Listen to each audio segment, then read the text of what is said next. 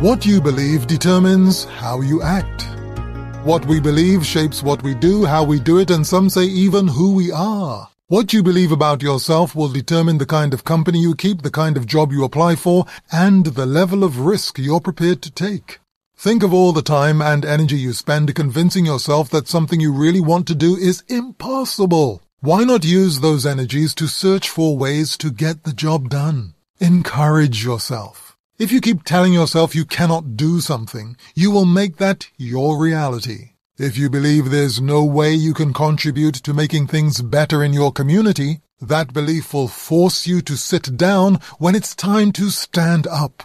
When we believe in our ability to make a difference, our sense of personal responsibility moves to a higher level. We can all do much more than we think.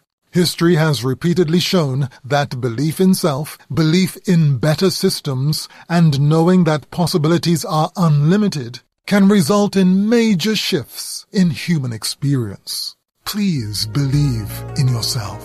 Hope you have a great day. Thanks for tuning in.